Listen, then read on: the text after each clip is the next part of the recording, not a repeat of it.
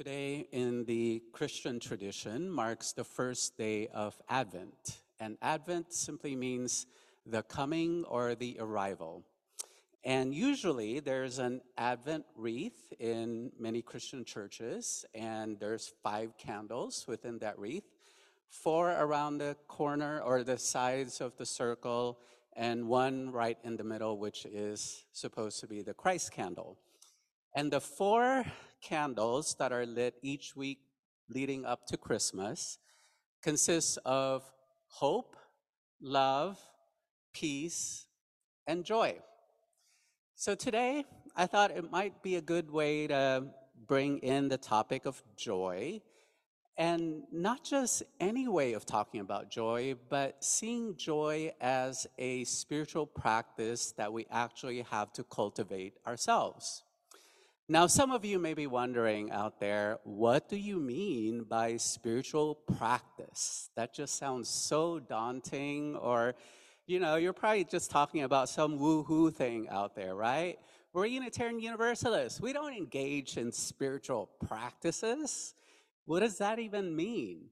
So, I, um, a few years ago, I uh, took a workshop with the Reverend Kathleen McTighe, who was the executive director for the UU College of Social Justice. And she says that what if we were to view the work that we do around changing and transforming our world through social justice actions as a spiritual practice? Because she was finding that if we don't, if we don't have a deep well of practice that we draw from.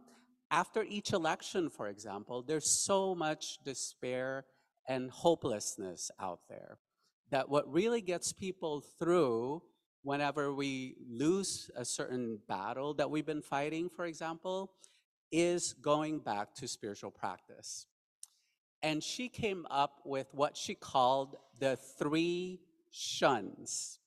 Now that's T I O N S. And I'd like to add two more to that because over the years, as I've explained this to people during workshops and everything, I was like, yeah, you know what? We ought to add that other shun and that fifth shun. So today, I have five shuns that I was going to share, that I'm going to share with you. The first one of what a spiritual practice consists of is, Melanie, if we could put that up on the screen, please.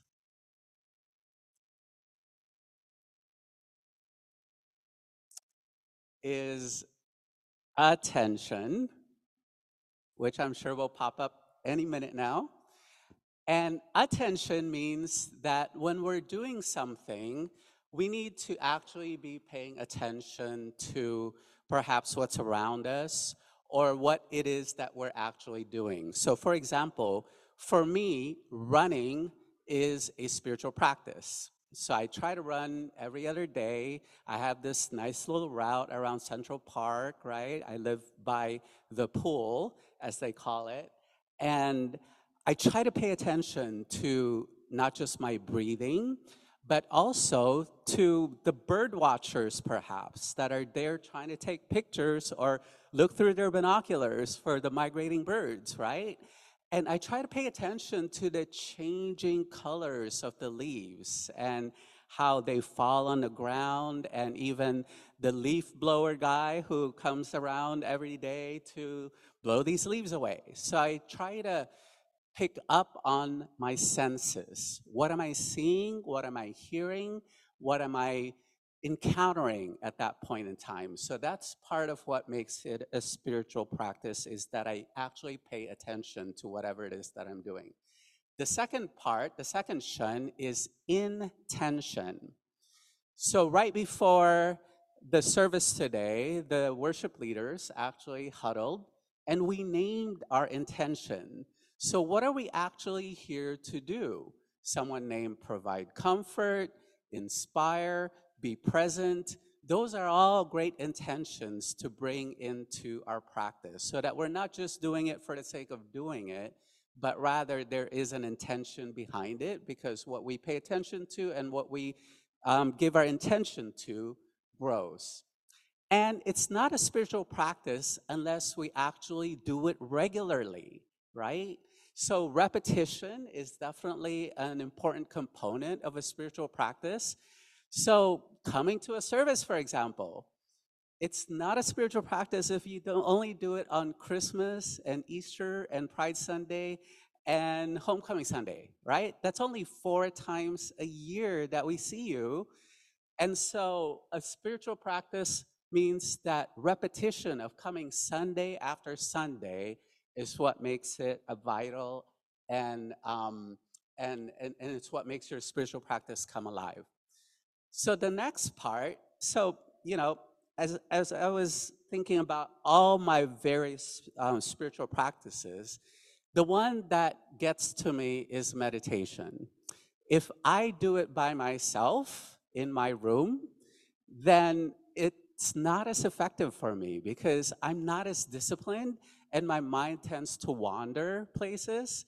But when we do it together, for example, in a Sangha, in a community, there's something that helps push me along in that practice. So during, I'll give you a hint, during the joys and sorrows part, when we do that moment of silence, that's as much for me as it is for you. It helps me get grounded and get centered, knowing that there are others doing it along with me, right? So the fourth shun is congregation, right? So that we're all in this together and we're all practicing together. That definitely helps motivate me further in my practice. And the last shun that I want to mention this morning before I hand the mic over to Deb here is, is integration. So there ought to be a moment when we don't make our spiritual practice a, a, a segmented or a, um, a different part of our lives, but rather it gets integrated into everything that we do. So these are the five um, shuns that I want to talk about before handing it over to Deb, because I thought rather than just me talking about it, why don't we actually practice these spiritual practices? And so I was talking to Deb and and and figuring out, well, you know, Deb, what are your spiritual practices to practices to cultivate joy in your life? And she named a bunch. And I was like, Deb, we don't have time for that. You know, we're to be here all afternoon, and we do have a potluck to get to. So I had her narrow it down to three, and be, be you know be mindful that again this is a participatory thing. So this is what's going to make these practices come to life is if you join in. So Deb, would you like to share with us your three spiritual practices?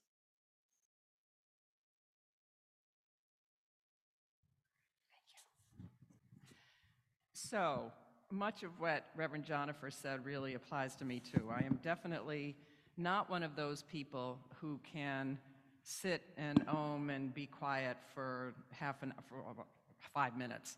Um, so everything, all of my, I call them my morning meds, and I came up with that um, actually during the pandemic when I had to condense all the little things that I did throughout the day into because we couldn't go out and so I condensed them in in the morning. And I used to spread them out throughout the day so that it would, I work at home, I have my own business, Spirited Living, I do all kinds of fun stuff, and, including being an interfaith minister. And, and I, I wanted to be able to, and I thought, oh, I could, I can't just sit and do, you know, all these literally, you know, six or seven, two or three minute things spread out through day. I'm going to do them first thing in the morning, and now I'm addicted to it. And when I was doing shorthand, I wrote them down as okay, these are my morning meds, these are my morning meditations. And then I thought, meds, like medication, this is also therapeutic for me. So I call these my morning meds. And, and I realized that they're all embodied. And that's one of the reasons that keeps me really fully present when I'm doing them so that my mind isn't going out there. So, one of the things being fully embodied means is activating all your senses.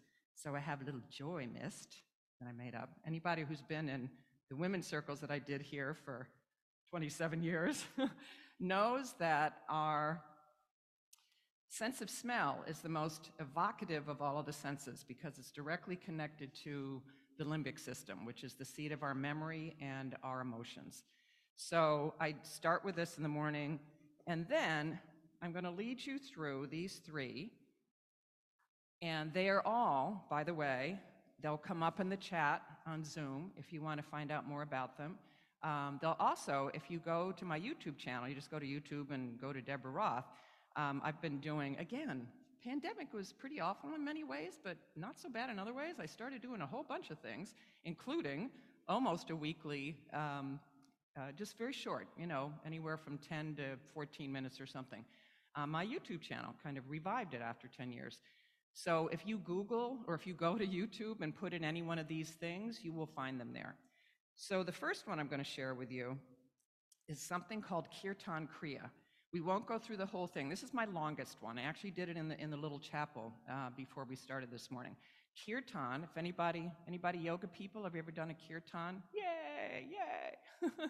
um, in a yoga studio, kirtan is chanting.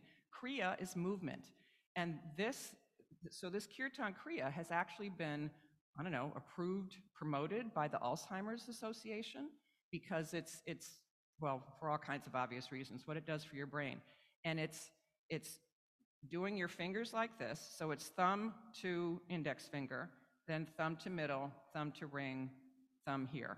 And then you, and I'm, as you do it for, in the ratio of one out loud, and I'm going to sing the words for you in a minute, one whisper, and then two uh, in your head, but continuing to do this and continuing to do the chant in your head. And then you come back out of it, one whisper, one do it. I'll take you through the one one. The chant is sat sa ta na ma. And that, that means birth, life, death, and rebirth. Everything you hit there from an acupuncture, acupressure standpoint triggers something. When you say these syllables in your mouth, it triggers something else. So that's why Alzheimer's Association thinks it's so cool. So I'm going to very quickly we're not going to do the ratios. I do it like two minutes, two minutes, four minutes, two minutes, two minutes. We're not going to do that. That would be 12 minutes, too long. So it's sa ta na ma,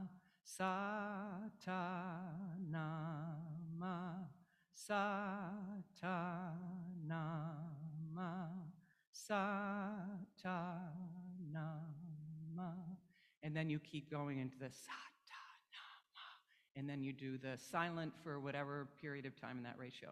So that's one of the first things that I do. And I love that because I love to sing and it's got the movement component. The second one, or of the many that I do, is something. So these these videos that I've done um, each week for gosh three years now, um, I call them my inner goddess team videos, and they they focus mostly on goddesses or from around the world, or else famous women in history. And Julian of Norwich, Google her, look her up if you've never heard of her or don't know much about her. She was this, can I say, bad, uh, really amazing, bad A woman in the Middle Ages who traveled around the countryside and preached about her visions that she had uh, with the divine. And for a woman to do that, first of all, was extraordinary. She had a whole entourage of men that, that you know, took her around. And she created something called body prayer, which again was totally not, you know, back then body bodies were evil and dirty and you had to really, you know, stay away from your bodies. But she said, no, we access the divine through our bodies. So every morning I pick a card. There's another cool one to, I don't know if this is anywhere, but this is a mandala that, a, and I've got a whole deck of them, that um, a really cool artist in Vermont created. She creates mandalas, but with you know, flower petals and needles and, you know, like, like the Tibetan sand uh, mandalas, if you've ever seen them, that they, you know, they, they then stamp over to remind you that everything is, is impermanent. So the one I pulled this morning, as a for instance, is, is generosity. And then I usually add on, I look to my day, so I'm inviting you to do that now, and then I'm going to take you through it. This is about a, minute one. Think, look at the rest of your day and think about what's going on, what you need to do, whether it's rest or whether it's socializing, and what qualities do you need to, to embody, to take in, in order to handle the rest of your day. So think about that. And the hand movements, here we are again. So this is from Julian of Norwich, are await, allow, accept, attend. So the await is waiting for divine, waiting for your higher self. Allow, allowing these qualities, allowing this prayer to enter into you. Uh, accept, take it into your being. And then attend is as you attend to other people today, as you serve other people, as you connect in congregation with other people. And the way, the verbiage that I use when I do it, and I'll pause so you can plug in your own words. Let's see if I can do it sitting here in front of a bunch of people. Uh, I await the gifts of generosity, joyful connection, and fill in the blanks, whatever yours is. I allow these gifts to flow into my being on every level and accept them into my mind, my body, my heart, my spirit. And then, as I attend to others this day, I share these gifts with all. So it's just await, allow, accept, attend. And then I do that a couple times. I don't repeat the words, but I do that a couple times. So that's my second biggie. The third one is the most recent one that I had really, when Jennifer and I had our, our first kind of connection with each other and talking about our spiritual practices back the end of September, I had just been introduced to this wonderful movement, really, called the Chair of Joy. And again, go to my YouTube channel and just stick in there, search for Chair of Joy. Um, and when I heard, and I, so I'll, I'll, I'll preempt any, you know, we're talking about joy today, so hopefully none of you had the first reaction that I had when a very dear friend said, Oh, Deb, you've got to get involved with the Chair of Joy, it's this movement, this very cool thing. And my first response, which is very uncharacteristic for me, was, Really? You, you want me to jump on the joy bandwagon with Deepak and, and Oprah? And I am not, by nature, a cynical person or a pessimistic person. So I've been unpacking why I responded that way, and now I'm much more, much more uh, easily waving my joy flag because it is something that I've had a relationship with my whole life. From the time I was a teenager, when some supposed friend told me that I was difficult to be around because I was always so cheerful. I think he later had problems with depression. So it's been a through line, and we were talking about the difference between joy and happiness earlier. So, the chair of joy, I'm not going to give you a whole lot of context, just to tell you that I've now done this in the last couple months in so many different settings, from in very depressed cities at a, housing authority with everyone from big burly uh, maintenance guys to social workers coming in, you know, with individuals, with friends, with did it over Thanksgiving dinner, and it was whew, what what came out. So the four components of the chair of joy are sit, breathe, think, and feel. Really simple, right? So simple that, again, I feel like I still kind of roll my eyes whenever I say it. Really? This is so profound? And it is. so I invite you to close your eyes and just be comfortable wherever you are. And as we settle into this beautiful space, this sacred space that we share together, I invite you first to imagine, to call up in your mind's eye a favorite chair in your life. Could be the one you're sitting in, might be one that you sat in this morning, might be a childhood chair in your living room, or one that you rocked your children in. But let a singular chair, and there may be many of them, but let just one bubble up. And feel yourself viscerally in that chair. What is it that makes it special? What's around you? Just feel yourself sitting there, transporting, if it's not where you're sitting right now, but transporting yourself in your heart, in your mind's eye, into that space. And then from that very special chair, let's just breathe together and training ourselves in this essence of congregation, one of the shuns, inhaling and exhaling. Inhaling, feeling yourself embodied in that special chair, and exhaling. Inhaling a third time and exhaling. And now, as you continue to breathe, I invite you now to allow a moment, a memory of joy, a specific moment of joy to bubble up that may very likely not necessarily be connected to that chair, but it could be. But just see what comes up. Again, so many moments of joy in our lives. Let one coalesce and bring it into your consciousness, bring it into your being. And as you sit in that space, as you sit in that memory, really think of the, the feelings, the emotions that accompanied that moment. It might be gratitude, that's a common one. It might be awe or wonder. It might be a sense of poignancy if it's something that was painful but that turned into something so exquisitely joyful. But really focus on that moment. Who you were with, or were you by yourself? Were you in nature, often a place for moments of joy? What do you see? What do you smell? But really, once again, in this space, in this moment of joy, recreate it in every part of your body. Feel yourself fill up with the joy that you felt in that moment and all the feelings associated with it, literally from the tips of your toes up through your ankles and your knees and your hips, to your heart, your shoulders, down and up your arms, up to the top of your head.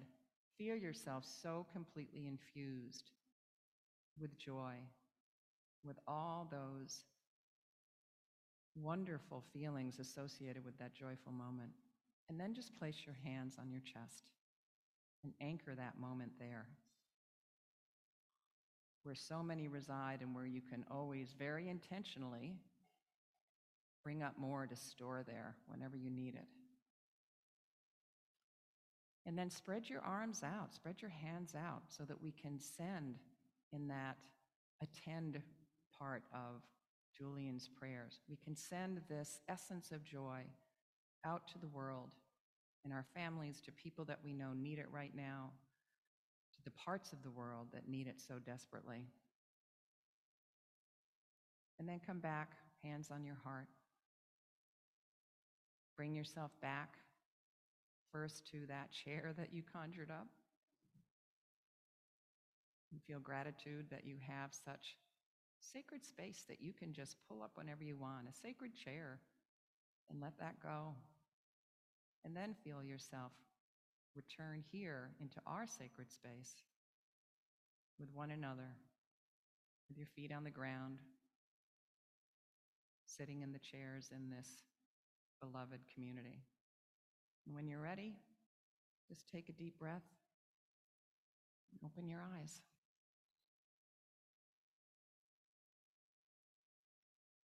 And now I'm going to ask you, usually in twos, but you know, it depends on how it all comes together, to just take a moment and to share. We'll give you, I don't know, maybe two minutes or something. Um, share either your chair and or your memory, either or both with a partner, but speak it out loud. And if we have time, you can share one or two. I don't know that we'll have time when we come back, but okay. How was that? Were there any surprises? we had tears all over our Thanksgiving table. I really surprised me.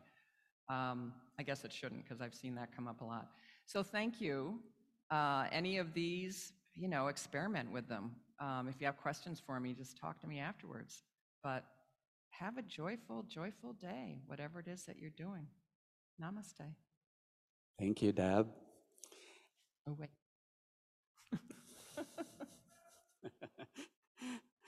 And again, these practices are like drops of water. So even though it's five minutes a day, eventually they all kind of add up in what I call the deep wellspring of joy within you, right? So that when you need access to it, it's readily available for you rather than um, being reactive to situations that may be beyond your control. You're being proactive by using preventative medication, right? So through your daily meds, you're able to build up a sense of resilience. Because let's face it, we live in a world currently where there are so many things that threaten to take our joy away from us. Can I get an amen to that? Unless you've been living in a bubble and you don't know what's going on in the world, you probably realize that there's all these external circumstances out there. And for me, that's the difference between joy and happiness, is that happiness for me is more tied into external circumstances. So when Ember said, you know, she's happy that she caught the bus or the train this morning, or um, You'll see this in getting the message, but she talks about the, jo- the happiness that she experiences whenever she gets a paycheck, for example, right? I mean, I bet all of us are happy when we get a paycheck. Um, but those are external circumstances. So joy for me is an inside job. And joy for me hap- takes place whenever I make that intention of choosing joy over despair, joy over sadness, joy above all else, right? And the way I get there oftentimes is through gratitude and to shift the, and through shifting my perspective and reframing whatever situation I might find myself in. So I believe that each of us has agency to choose. We either choose despair or we choose joy. So today I encourage you to go from that place deep within and choose joy. So, guess what? Next week, we're going to be talking about more choices. I'm going to be talking about choosing to bless the world. So, be sure to come back for another episode of Choosing a Healthy Spiritual Practice. Hi, and welcome to Getting the Message, where we dive deeper into the themes of today's service. I'm really excited to have two special guests with me today, of which it only took us five to ten minutes of trying to figure out the camera and the audio today. So we are excited to be here with you. Uh, I am so excited to welcome as a special guest today Deb Roth, who is joining us for a special setup for our message. Would you like to talk about our setup today? Sure. We ha- Deb and I had a chance to talk about our spiritual practices, and we thought well, why not cover joy today? Because that is a subject that most of us are curious about, especially around this time of the year. And I, I said, uh, why don't I set this up? And then, Deb, you could talk about three of your practices. I know you have more than that. Um, and, and, and go over how those practices cultivate joy in you. Yeah. I'm excited. I think um, joy is like a, a, a, thread, a keynote in my life. So you're right. It's hard for me to limit it to three, three practices, but that's what I'm going to do. but you only have seven minutes. So I know. There you go. well, there's there's a question for you. Is there a practice that you had that just almost made the cut, and as you were considering which three? Is there a number four that you'd like to share with folks? Oh, that's a good question. So, all of my practices, with the exception of one, which I actually already did this morning, so I'm, I'm done for my day, um, are, are like three or four minutes, you know, anywhere from one minute to, you know, four or five minutes. Um, probably the, the one I was thinking about on the way in this morning is um, a little more complex to describe. It's called uh, positive intelligence, and it's based on the idea that we all have saboteurs, and, and it's got all this neuroscience around it, and that when we have any input coming into our lives, our saboteurs, you know, the pleaser, the hypercritical, the, you know, the controller, we, you know, we've all got them, doesn't matter who you are, um, gets hijacked in that direction, and we respond, you know, like that.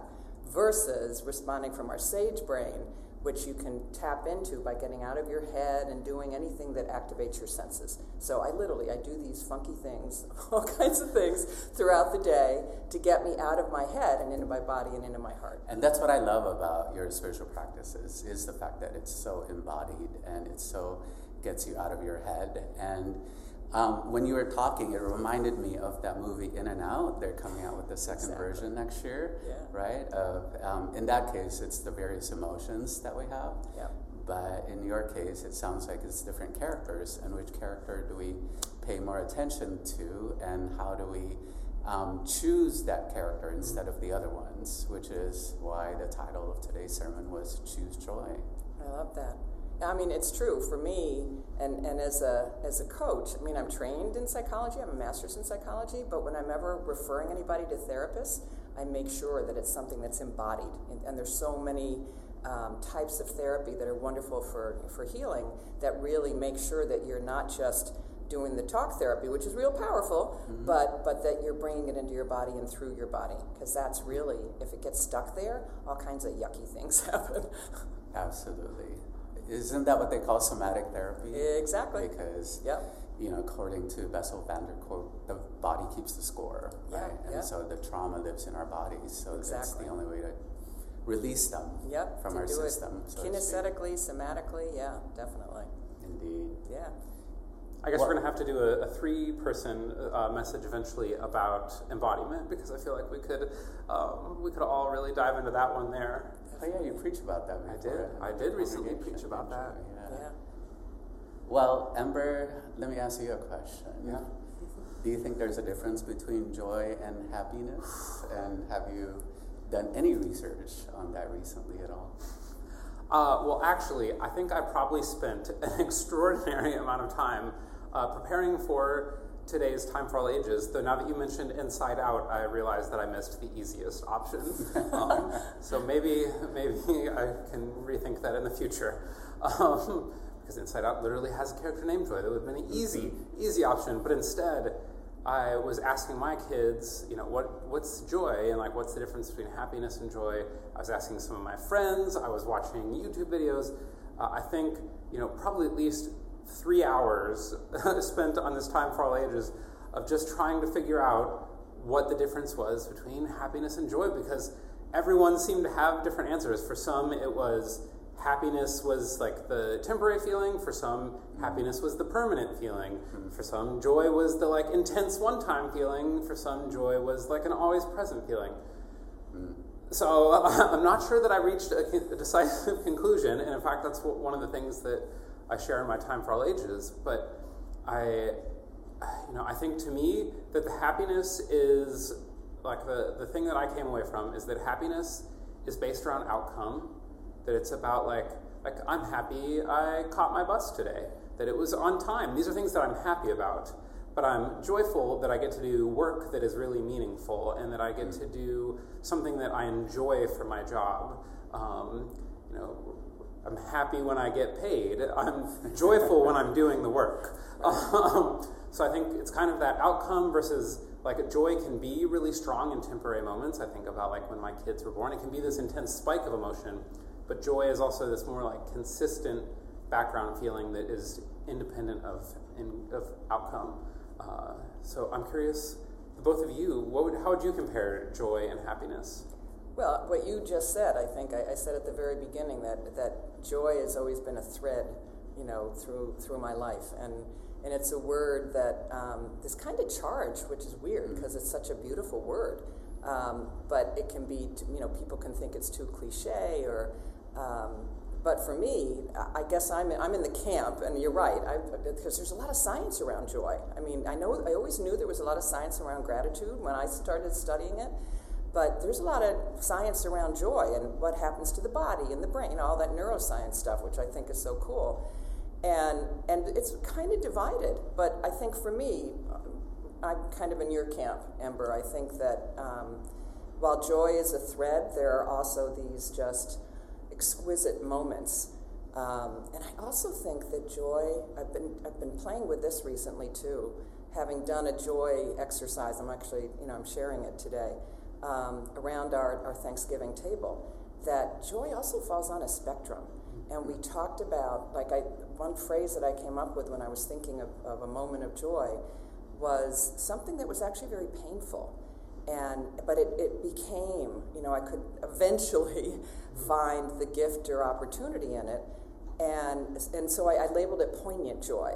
You know, so there's like ecstatic joy, whoa, yay, you know, or, or awe, looking at you know my newborn grandson, or and then there's this oh that just you know hits your heart so deeply kind of joy, painful joy, poignant joy.